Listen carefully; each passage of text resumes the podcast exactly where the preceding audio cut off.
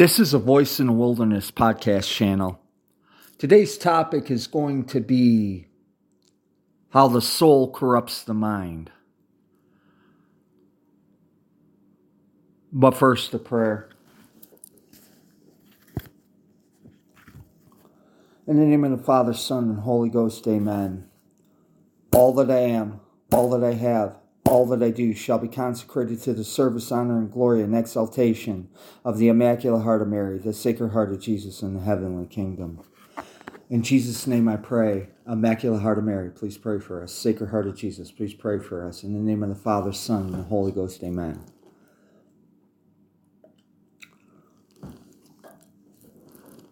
Today's topic is going to be a little more in depth uh, and unfortunately, I think I'm going to need to break this up into two parts. Just for brevity's sake. Um,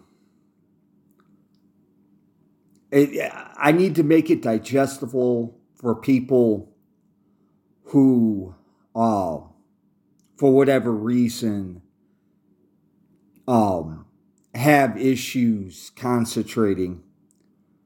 So I'm going to break up this this topic into two parts, and uh, we'll see where that uh, what happens from there.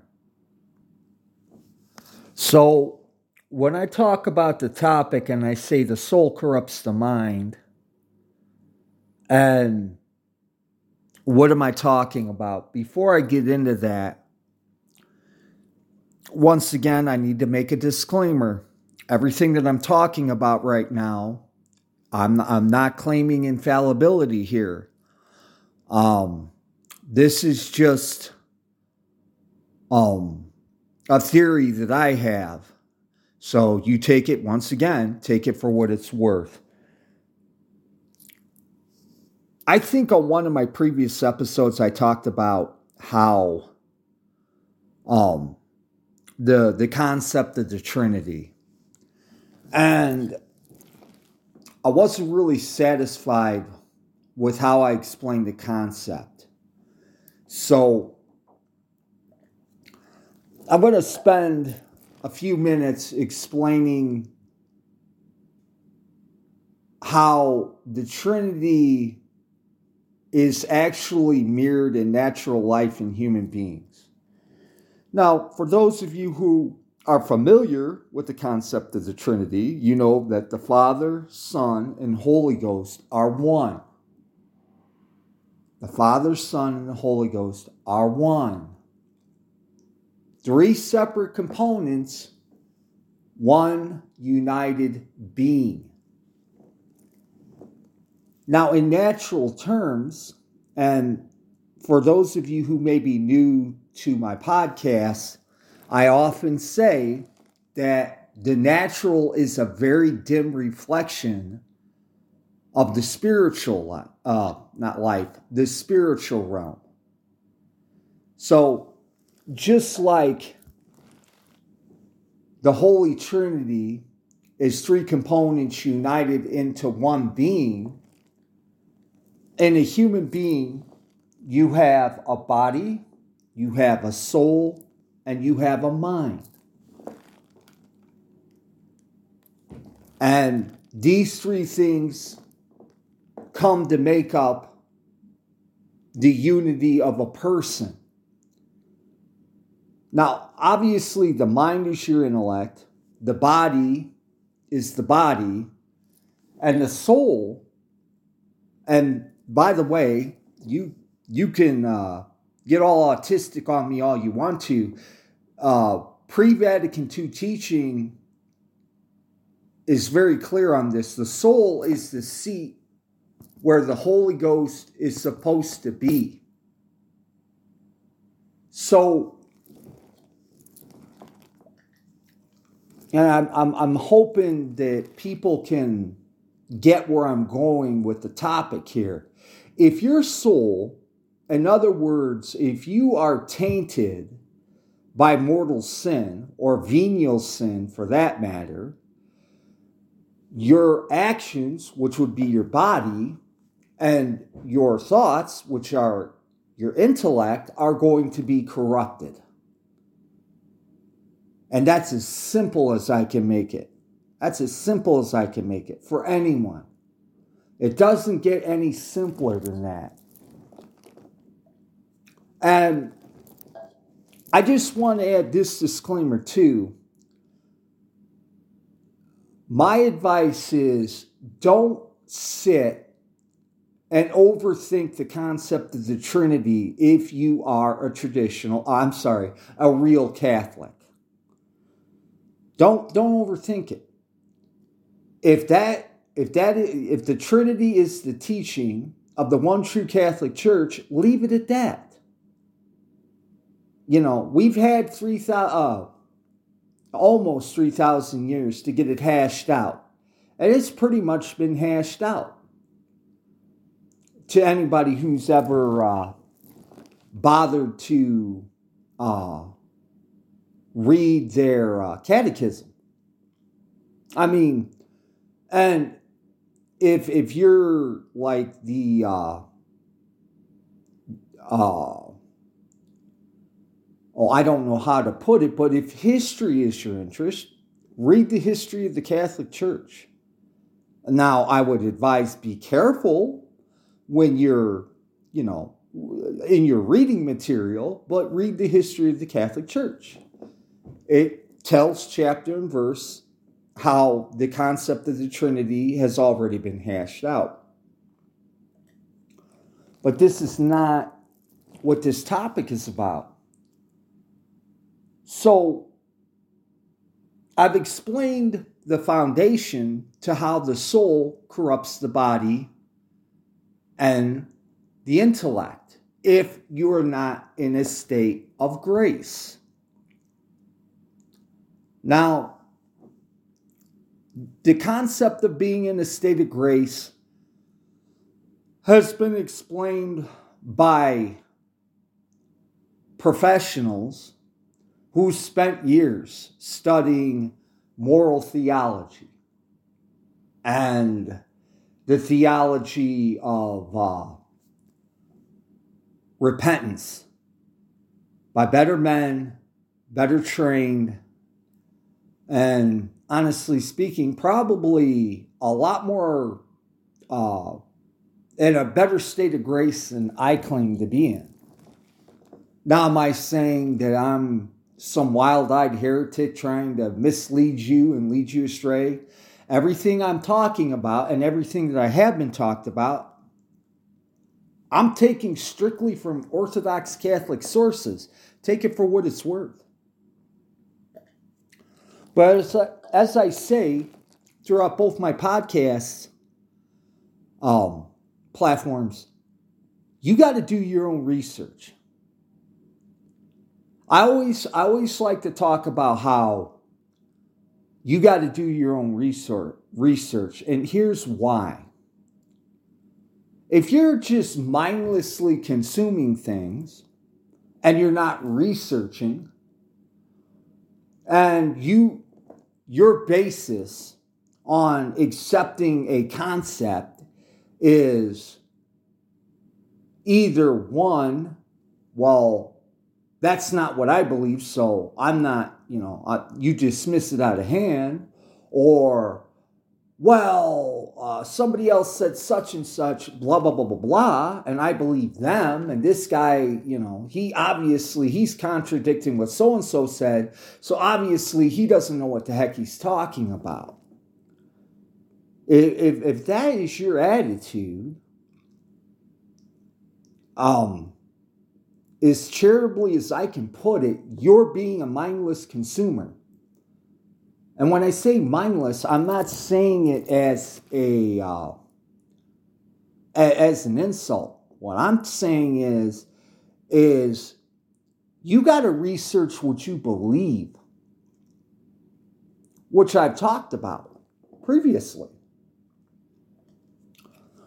If you think what I talk about is complete and utter garbage,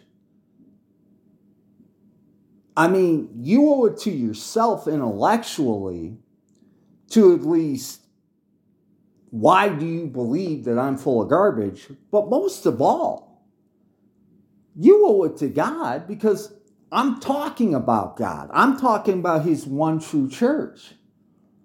So you at least owe it to God to do, as a famous uh, YouTuber once put it, your own diligence, your own due diligence before you dismiss, dismiss a concept. And by the way, for not that I think I get many seculars listening, but if you're secular, that goes in the secular realm. If whatever government you happen to live under, and uh, here's another theory I have all governments are Masonically influenced, are you just going to mindlessly believe whatever your government tells you? Or are you going to do your due diligence and let's just say Prime Minister so and so, or Member of Parliament so and so, or Congressman so and so, or um, Mr. Biden in the White House says something? And by the way, um, I know that there are many people, many people who, who have the mindset, well, the CDC said this, so I'm going to take it. And for those of you who are not American, the CDC is the Centers for Disease Control or whatever alphabet agency is in America. If you're the type of, and I've met these people, well, the FBI said it's got to be true. The CIA said it's got to be true. Why? Now, you know, I always, well, I'm not going to say always, but starting in around 2017, I realized that my government has a vested interest in keeping its citizenry ignorant of the real situation. And so I started, you know, I started challenging my own concepts, my own belief systems. And so by the time I actually decided that politics is a rigged game, and it is, take it for what it's worth, that, oh, I'm sorry, I, I, start, I, I got to that point. That's when I decided, well, since things can't be changed here on when I say here on earth, since they can't be changed politically, then I need to go to God because He's the ultimate truth and ask for His help to change me spiritually.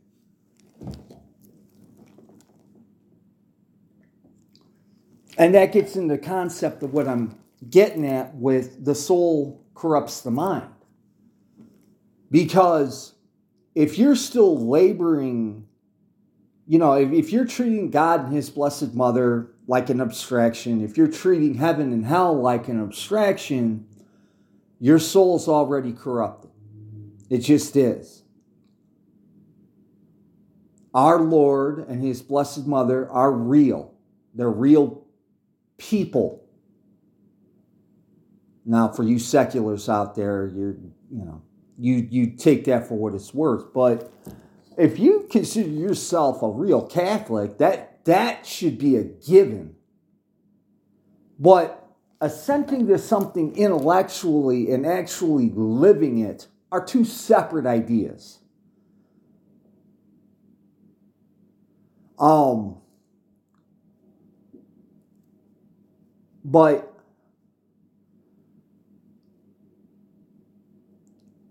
I, and this is, and by the way, another disclaimer everything that I talk about, I've been guilty of.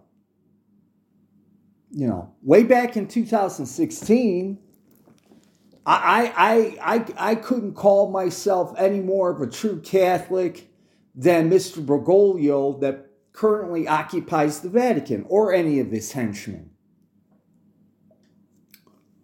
So, my soul would you know, take take the fact that I'm not really practicing what I claim to believe is the truth. I'm not living it. But then take in all the crap that I was involved in at that time. And of course, you, my mindset's totally, you know, as the Germans would say, kaput. It's corrupted. Because my soul's corrupted. And that's kind of been the theme for the past few episodes is how if you're not living your faith, your thinking is, is darkened.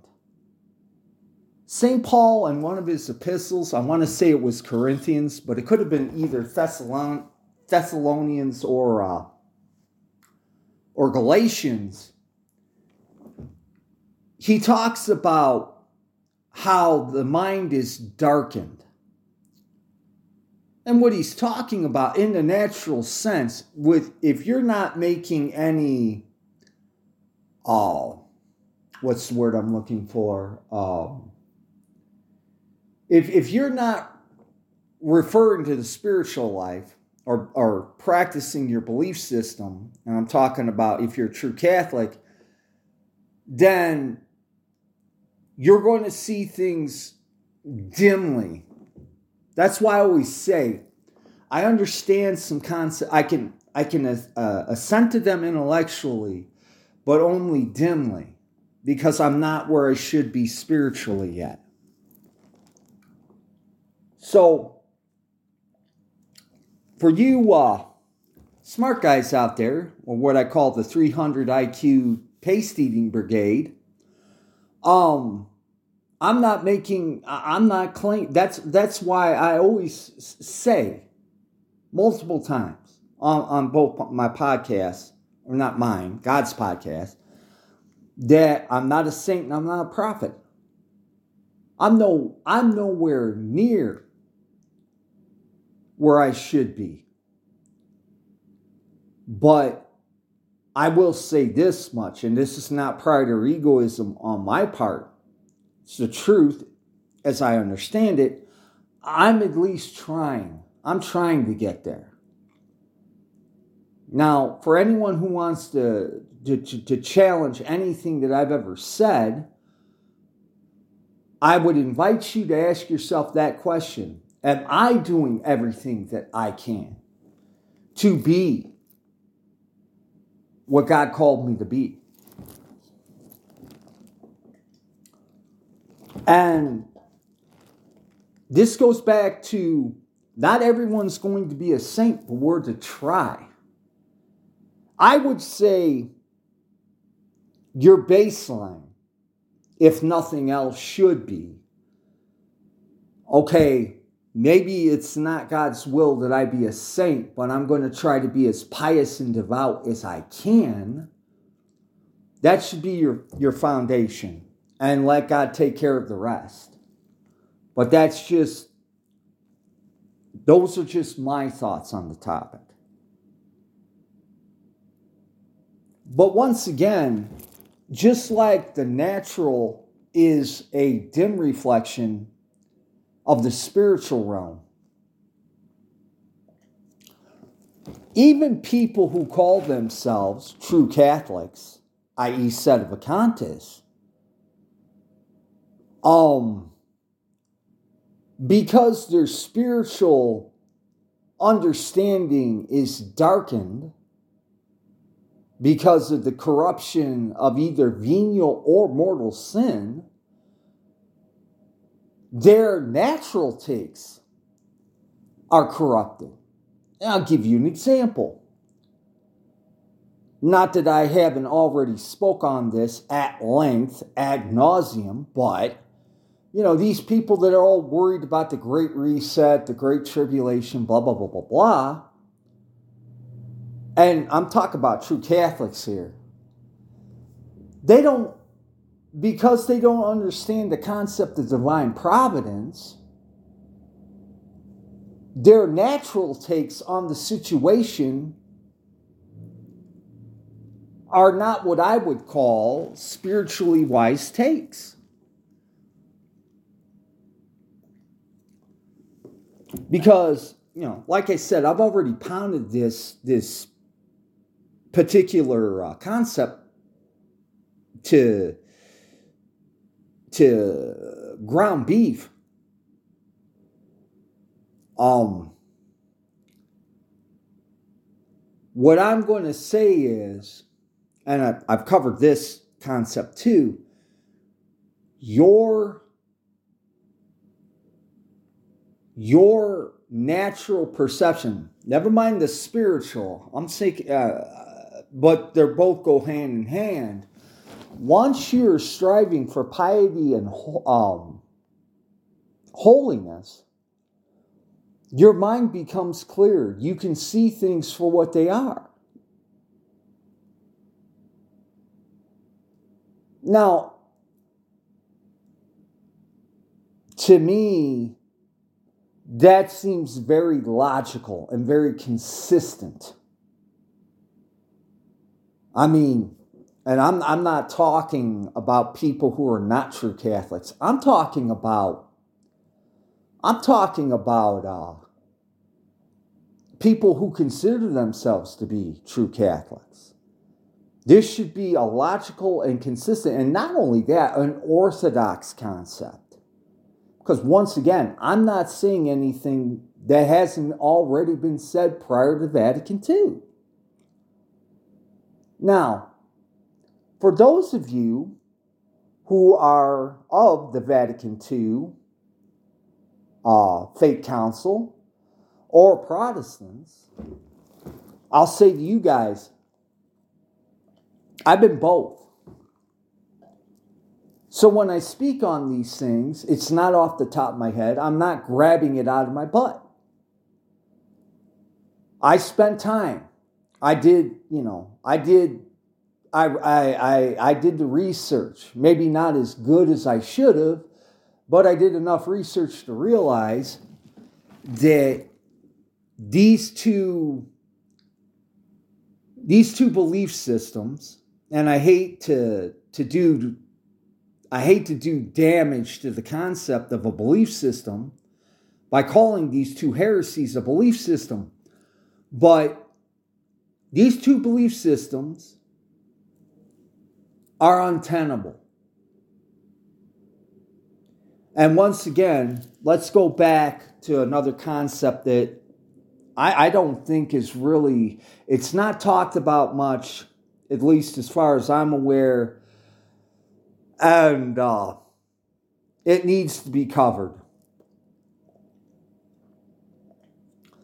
And that's the concept of objectivity, or objective, I'm sorry, uh, objective.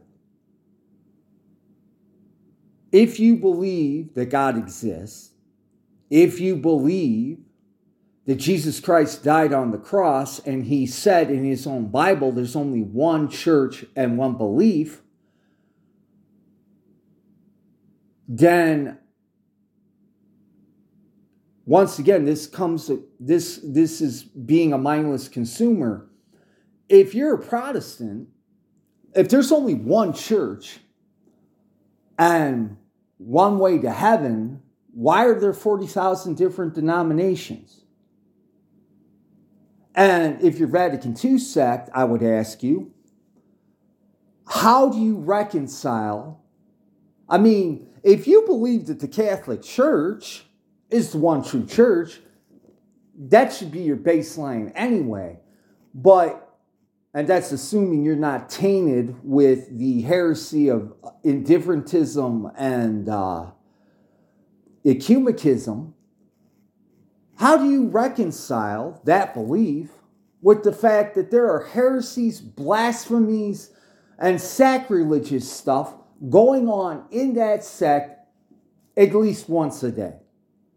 Once a day in the case of the Vatican, however many times it happens in a particular parish.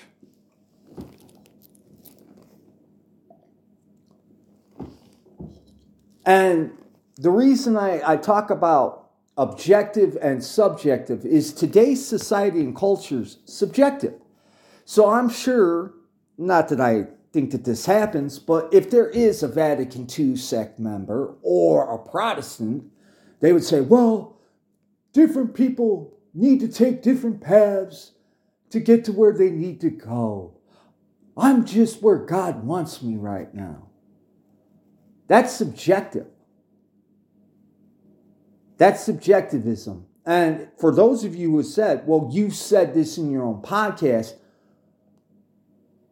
when I say this, and maybe I haven't made it clear, I'm talking about in relation to God's truth. In other words, before you can take the path, you have to see the objective. That would be like if I were to go to a neighboring town, that's my objective. But I don't have any any conception of how to get there, I'm not going to get there. I'm going to be lost from the get go because I don't have maps, I don't have GPS. None of the people in the town where I'm at know where this particular location's at or town, and they can't tell me. But when I say that everybody needs to take their own path, the primary objective is number one is knowing the objective. If there is only one true church and one way to heaven, then you have to um, understand, or you, um, I'm sorry, you have to acknowledge that truth first before anything else. This is not something, you know, um, God will give us graces. Uh, God will will bless us. We have to, but we have to submit to His will. We have to die to ourselves. Once again, I'm not perfect in this issue. I'm trying the best I can, though. Trust me. Um, and that gets to the second part of getting to the objective. You have to be willing to, you know, to submit and accept the graces that you're given. How do you know what I'm doing on both my platforms isn't literally a grace from God. And once again, I'm not talking about subjectively. I'm talking objectively. And I kind of strayed a little bit, so let me make clear what I'm trying to say here. Objective means it never changes, that it is God's truth. God's honest truth. Subjective, which is one of the uh, diseases of modern day culture and society, is well, you know, your truth is your truth, and my truth is my truth, and blah, blah, blah, blah, blah. So, in other words, what I'm saying here this is why, for my sedevacantist listeners, or true Catholic listeners, I stress everything I'm saying is based on Orthodox um, resources. This is not stuff, you know, this.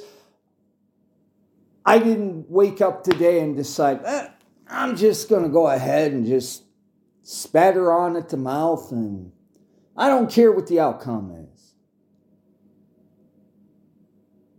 And that's another thing, too.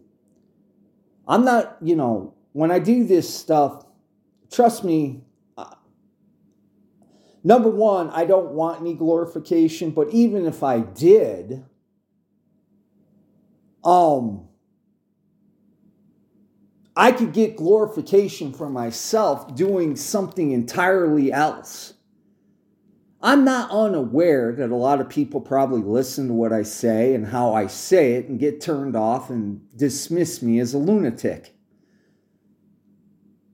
So I'm not saying, you know, I'm not doing this because I'm insane. And I just want people to mislead people or that I'm, you know, just randomly saying what I want to say.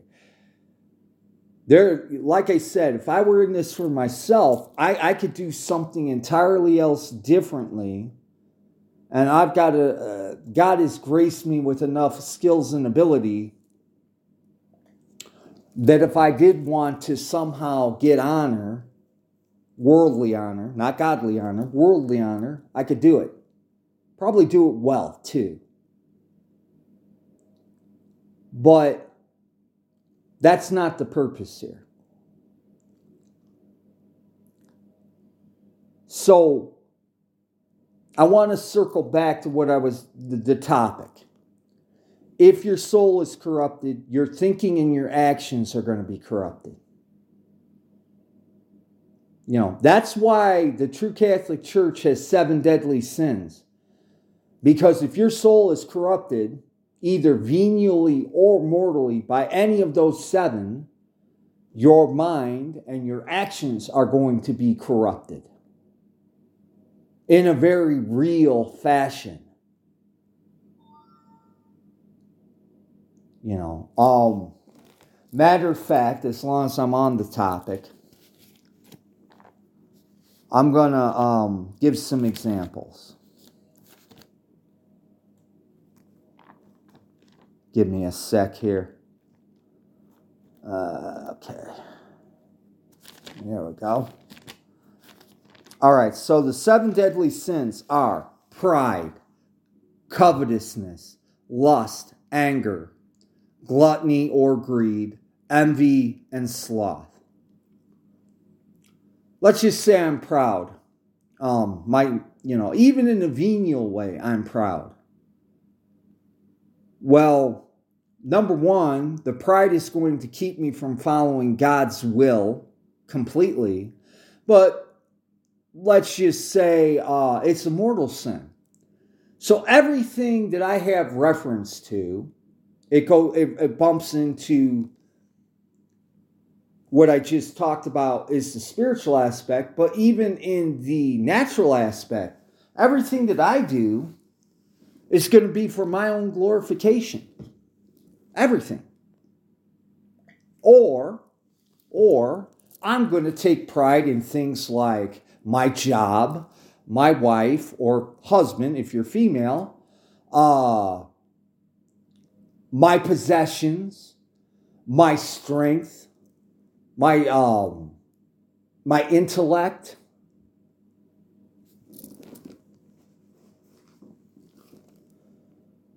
covetousness um actually when i said uh, gluttony or or greed actually covetousness is just a uh, a uh, 10 cent word for greed. So i got them I got him a little confused. If I'm greedy, same thing. Well, I'm going to do, you know, my acquisition of, of material is going to be more important than anything else. Even at the even at the expense of friends and family. And by the way, all the seven deadly sins are at the expense in one way or another to your friends and family. But if you're a true Catholic, as I never get tired of saying, your frame of reference has got to be wider than just the people that are intimately involved in your life. Your frame of reference has to be for everybody. Lust. Now, for the pious and devout, uh, true Catholics out there, Lord willing, this is not a particular issue. However, let me let me just uh, put it as delicately as I can. Even if you're if you have the venial sin of lust, you're not watching your mind, you're not watching your eyes, and you're gonna you're gonna be checking out the hot if you're male, hot women. If you're male, or I'm sorry, female, the hot guys. And um and by the way, all the seven deadly sins um they affect different people in different ways. But if if you're not controlling your eyes and your mind, then it's going to be an issue. And heaven forbid, and I really mean this, heaven forbid that you should fall into the sin of pornography and the attending mortal sins that come out of the original mortal sin of pornography.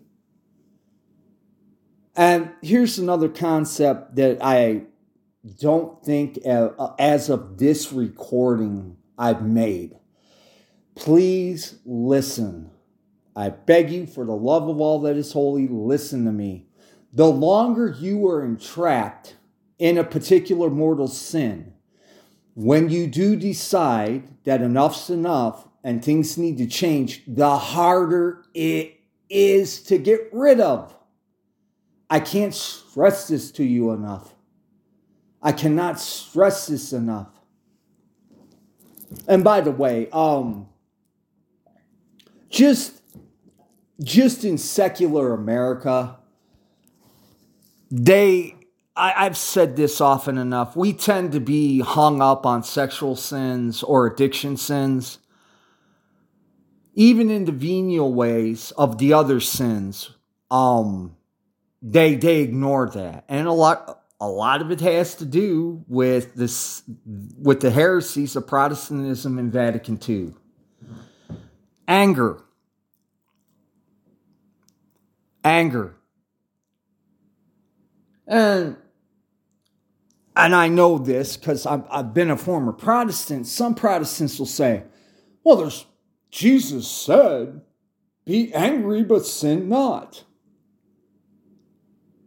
And they'll probably give you a half right explanation that um either you can be righteously angry or you you can go to the person you're angry at and try to hash it out before you know, before the end of the day, because it is written.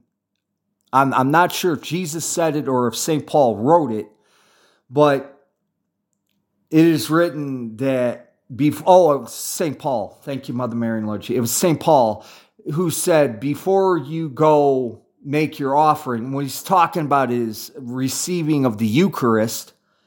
He's saying if you've got an issue with somebody, go to that person and hash it out before you receive the body, soul, blood, and divinity of our Lord and Savior. Sorry, Protestants, that's the truth. But,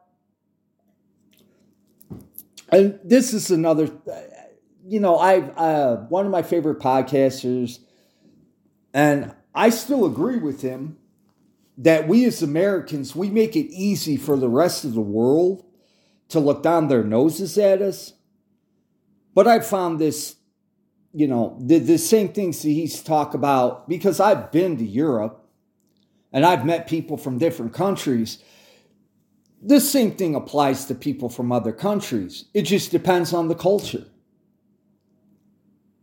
You know, what whatever, you know, whatever is annoying depends on the culture. But as far as the anger goes, you know, there's a reason, and I believe it was on the Sermon of the Mount. For those of you who are not aware, that's Saint the Gospel according to Saint Matthew, chapters five through seven, where Jesus was teaching his audience, and he said, even if in your heart, he didn't even say, say it to their face, even if you, oh man, that guy is an idiot. He doesn't deserve to live. You know, you don't have to say it to the person to be guilty of the venial sin of anger.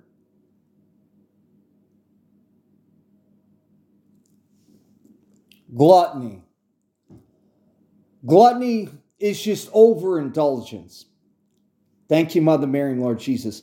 What I should have said is gluttony is another 10 cent word for self indulgence. In other words, if you eat when you're not hungry, that's gluttony. If you have an alcoholic beverage um, and you get drunk, that's gluttony. If you um, if you drink a lot of soda pop, that's gluttony. If you tobacco in, in it of itself is not a sin, but let's just say you smoke cigarettes and you're smoking, oh, I don't know, four packs a day. That's gluttony. So, gluttony is just self indulgence. envy. This, this, you know, well, let me clarify another issue here, too. Um, oh, shoot. Um,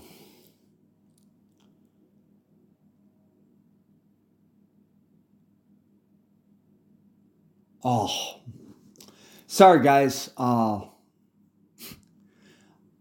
of all the things about myself, my uh, my uh, memory is not what it should be. If I remembered the point that I was trying to get at, I'll put it out there.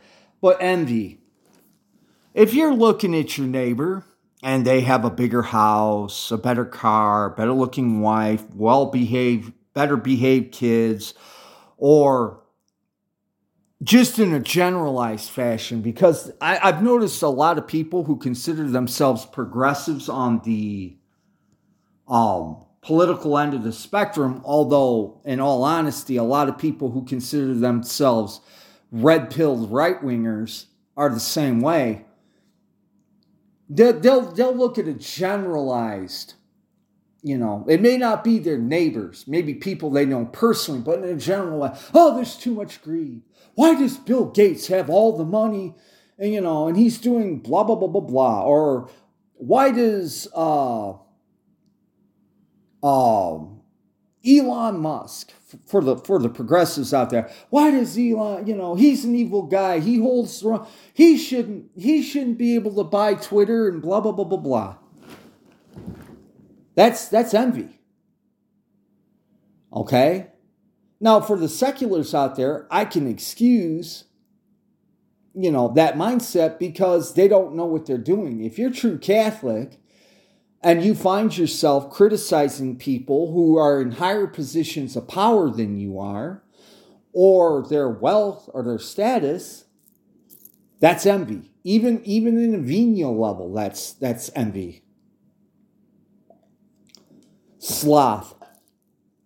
I apologize for that. Sloth is just a very fancy way of uh, of laziness, of saying laziness.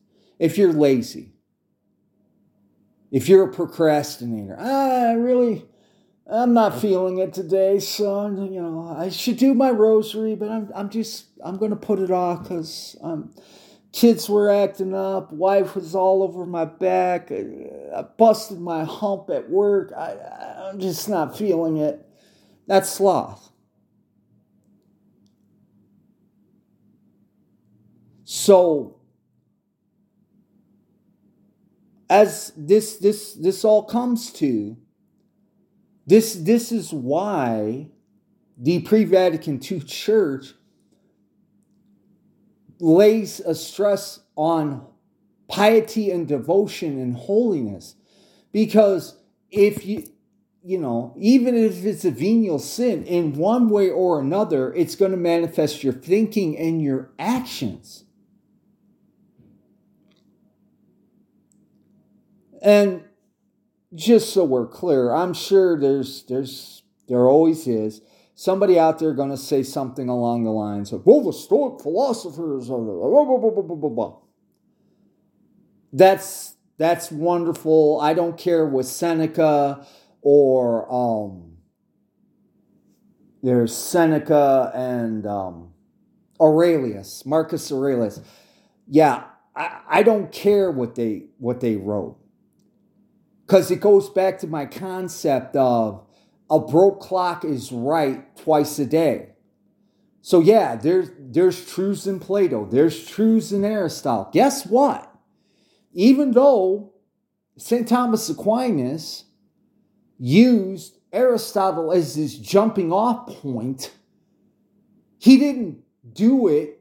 Uh, the Catholic Church's uh, theological teachings are not all based on Aristotle. They're not. He, St. Thomas Aquinas, used Aristotle, what was useful in him, and threw away the stuff that was pagan which if you're a true Catholic is is literally known as baptizing. I don't want to get too deep in the weeds on this. And maybe if the Lord leads me, I'll get into deeper detail about this particular concept.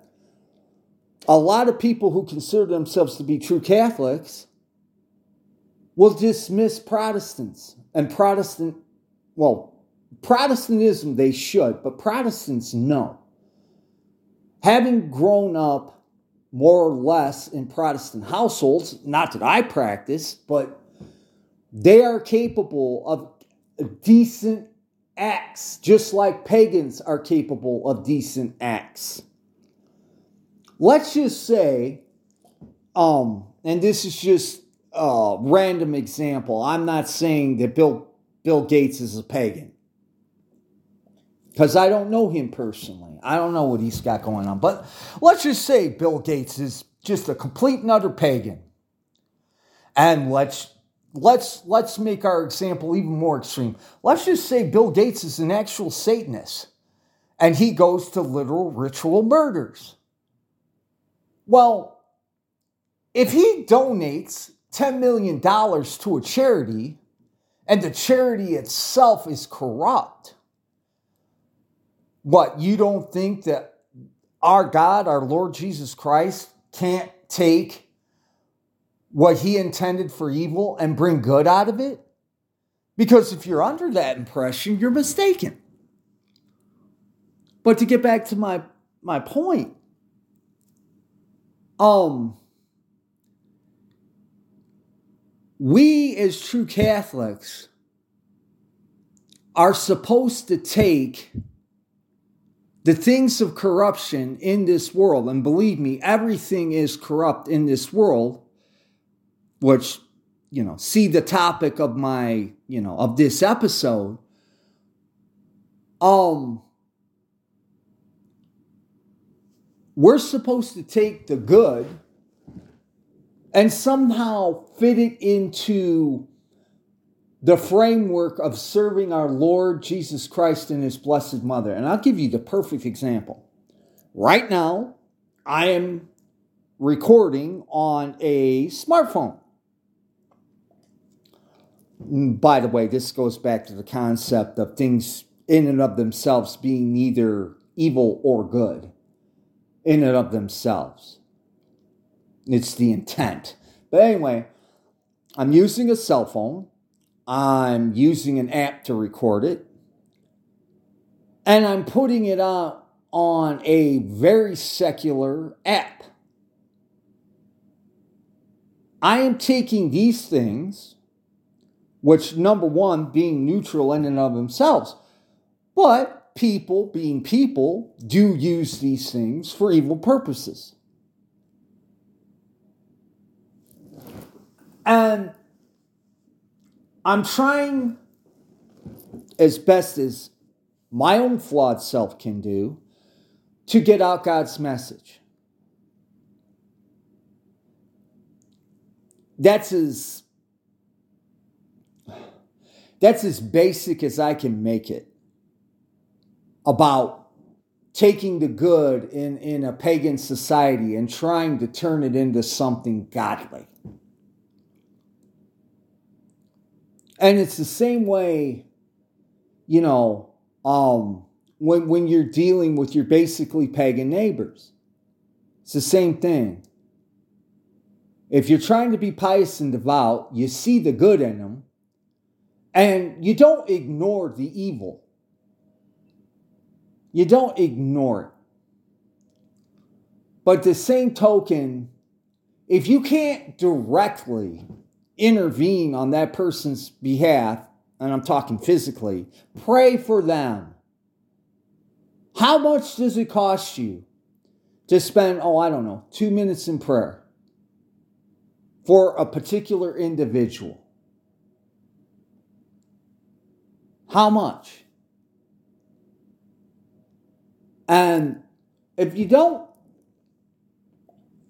if you're blessed enough to be aware that you live in a pagan society and you're a product of a pagan culture and society, how much time does it does it take you to ask for the conversion of the lukewarm and the non-believers? And once again, I'm saying this in reference to people who are trying to be devout and pious. But mm, just as a disclaimer, if you're pious and devout, I doubt very seriously what I just said applies to you, or it shouldn't.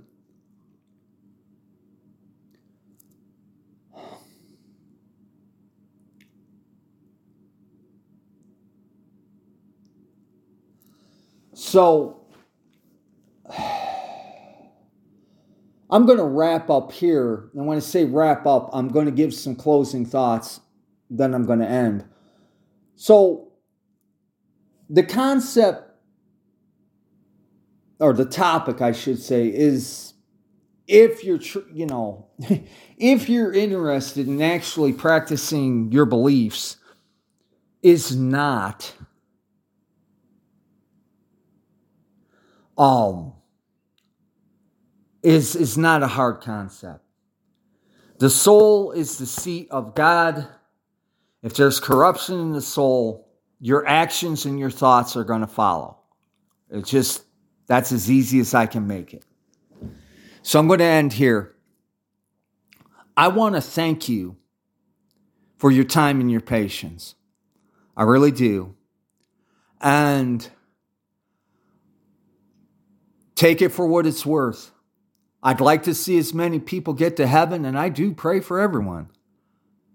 But once again, because this is going to be, you know, one of the things I, I, I say, you have to ha- have the willingness to accept the graces that God gives you. But before you can you can accept those graces, you have to be able to recognize those graces. You know, if you to put it as simply as I can, let's just say you're the type of person that if somebody gives you money, you think, yeah, I deserve this. And let's just say, to beat a dead horse, Bill Gates rolls up in his limousine to your house or apartment or wherever you're living, the homeless shelter, and writes you a check for $10 million. And your attitude is, yeah, I deserve this money. Yeah. Well, you're not going to have you're not going to have the mindset that you've received a grace or a blessing. You're not going to know what, you know, you're going to be like one of these uh horror stories that you always hear about of somebody in America we have a lottery, it's called the lotto, that wins $1 billion in the lottery and is broke within like five years. So before you can accept the graces and blessings that God gives you, you have to recognize them. That's as easy as I can put it. And I'm actually thinking about changing the ending to you have to be able to recognize your blessings and graces before you can accept them. Anyway, um, thank you for listening. I really appreciate it.